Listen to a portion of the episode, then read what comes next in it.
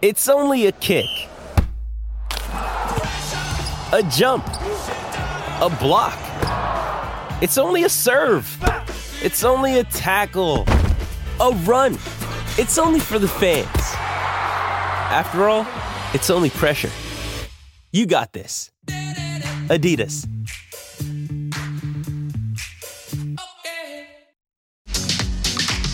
Welcome back. Questions without notice, not too far away. Just this text dropped here, Simon. You thought tennis was crazy? Watch Tyler Harvey's mid-court bucket to pip the New Zealand Breakers. That's from Matty in far north Queensland. We played the audio of it earlier, Matty. Crazy bucket. He took the ball, uh, the inbound pass with 10 seconds to go, I reckon Tyler. Dribbled to just inside halfway and launched uh, a three. Traditional shooting style, if you like, Scoob, but he had one foot on that Hungry Jack centre circle and it dropped. Extraordinary. The home crowd over there at Auckland Spark Arena, they lost their spark pretty quick. that ball found nothing but net, just drained the life out of the Oh, joint. It was a crazy day and night in sport. Don't know if it was a full moon or whatever it was, but uh, incredible. Okay, questions without notice. I got one for you right off the top. Right.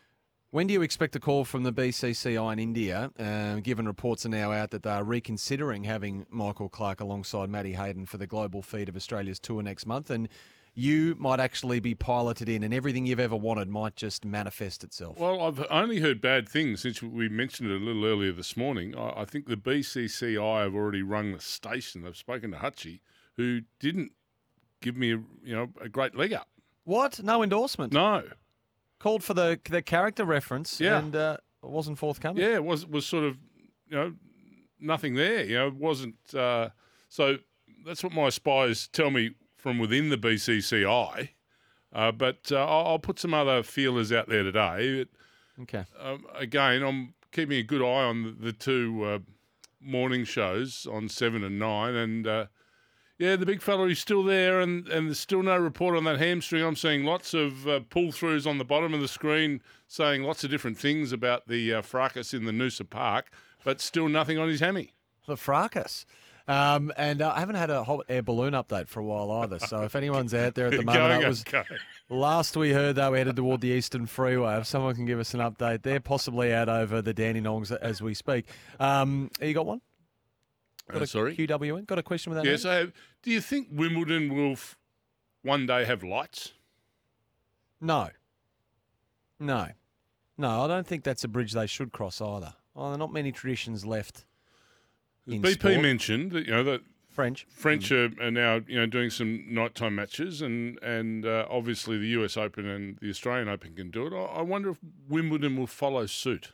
Not many things stay as they were, do they, anymore in sport? And a lot of the changes are for good, but I like the sense of nostalgia and a bit of uh, old fashioned, um, you know, uh, overlay to, to our major events. And hey, they don't, do they have much trouble with their scheduling over there in Wimbledon? They don't even play night matches. And Well, they managed to get it all done. Well, as you know, you know, their summer it doesn't get dark till 9.30, 10 o'clock. So they're, they're literally playing night matches, but they don't go right into the night like we can here after midnight. Hey, they would have been the only ones happy with Andy Murray's finishing time as well, the Brits, given the time that uh, they would have finished nicely in the late afternoon over Quite there. right, they'd be Absolutely. straight in the pub. Question without notice. Lance Morris, the wild thing, the newly crowned wild thing. So, with Mitchell Starc not taking part in the first test, can you mount any argument that it'll be him that takes his spot over there for the first test? Genuinely, Make his debut? He's in the frame. Or will it just be Boland piloted right on in? Oh, he's in the frame. We'll, we'll, we'll see. And I think that you know a lot's going to um, be dependent on the pitch that they think they're going to be dealing with. But um, you know, as, as we've said right throughout the summer, since we watched the Test matches here in Australia and the 2020 World Cup here in Australia, genuine pace bowling. Express bowling is now part of a team's armoury. They want an express bowler. It's, the, the sides that are having success in many aspects now, not all aspects, but many, have an express bowler in their lineup. I have an ancillary question for you then. So I know you don't like pumping yourself up and you won't be here, but I want to know what it's like. Who was the fastest bowler you faced, do you reckon? Um, fastest bowler either was a Matt Graham or Waqar Younis when they were Humming. fair dinkum. So uh, what's it? Can I just uh, can you put it into words what it's like? I've, i we've all been to cricket training, perhaps a lot of us, and we've cranked the bowling machine up to 150 plus and watched it from us from safety. What's it like facing that? Can you put it? Can you summarise? Yeah, you, you're ready for it. You, Are you, you? You're, yes, you, your attention, you're up and about. You, you know what's about to come. So, so you're actually expecting it. You're expecting express, and you're expecting it somewhere from one, you know, a lot of deliveries in a in a certain region. So, your your height of awareness is, is even greater than usual, and So that you- that is that is wound up by a sense of fear. So, did you ever have a moment where you felt for a time that you couldn't react quick enough? That was all about survival. Forget stroke play, forget scoring. I just am struggling to Oh, yeah. react in time here. numerous times. But you you just you know, hang in there.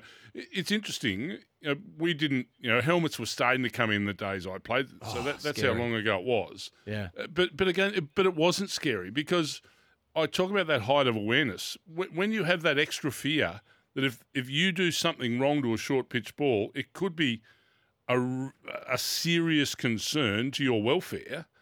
It's amazing how you can get out of the road or something. But there's only so so many evasive actions you can take. I mean, if he bowls a short pitch ball at you at 155 and he's and he's aiming it right, there must be in the back of your mind you're thinking I could easily get struck. You're batting without a helmet, which is crazy to think about now.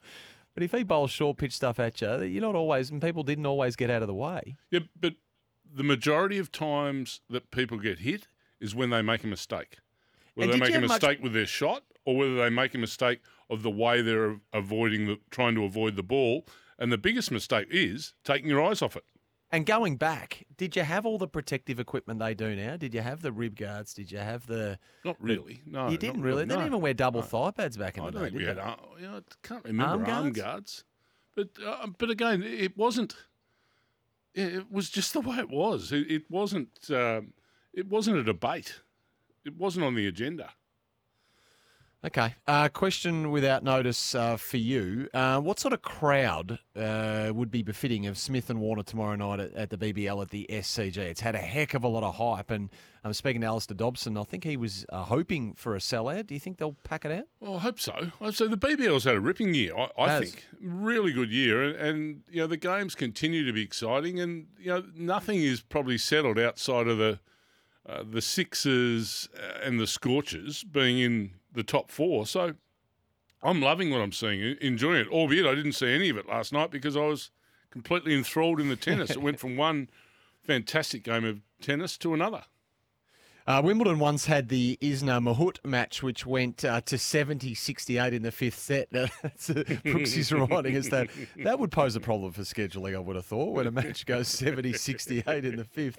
Unbel- unbelievable. And does a song, question without notice, if you could pick your own song you're playing for the Brisbane Lions, you kicked a snagger up there at the Gabba, would you a song readily come to mind? Oh, song, song. I reckon, I reckon something from Right Said Fred would suit you. Who's right said Fred for a start? I'm, I'm too sexy, they sung. Oh, bloody- hey, some live, there's some live sport on at the moment. Uh, Tottenham and Go Man Ed City. Sheeran, I reckon. Something from Ed Ed, Sheeran? Sheeran? yeah. Oh, it's a and bit Andre placid. Bocelli. bit placid. Oh, He had a bit of class in there, a bit, a bit of about a bit of- internationalism. What about a bit of Chariots of Fire or something like that?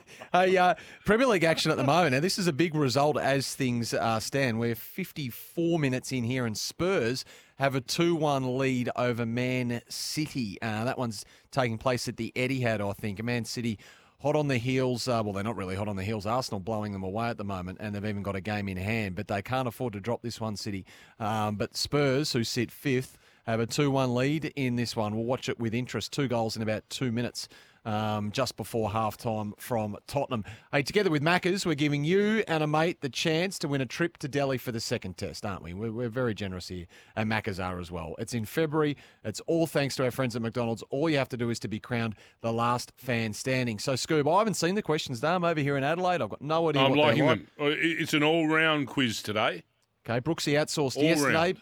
But he's taken the reins again today. So 11 questions. Answer correctly and you keep going. Incorrect, you're out. and we'll take the next caller. And the last fan standing after the 11th question gets the chockies and goes into the grand final. Now is the time to ring, Simon. I'm waving uh, the checkered flag. Uh, now, that's what they wave at the end. The green lights are on. There you go, at Albert Park for this. 1300 736 736. While they're ringing in, Scoob, to take part in your quiz, we'll get to this.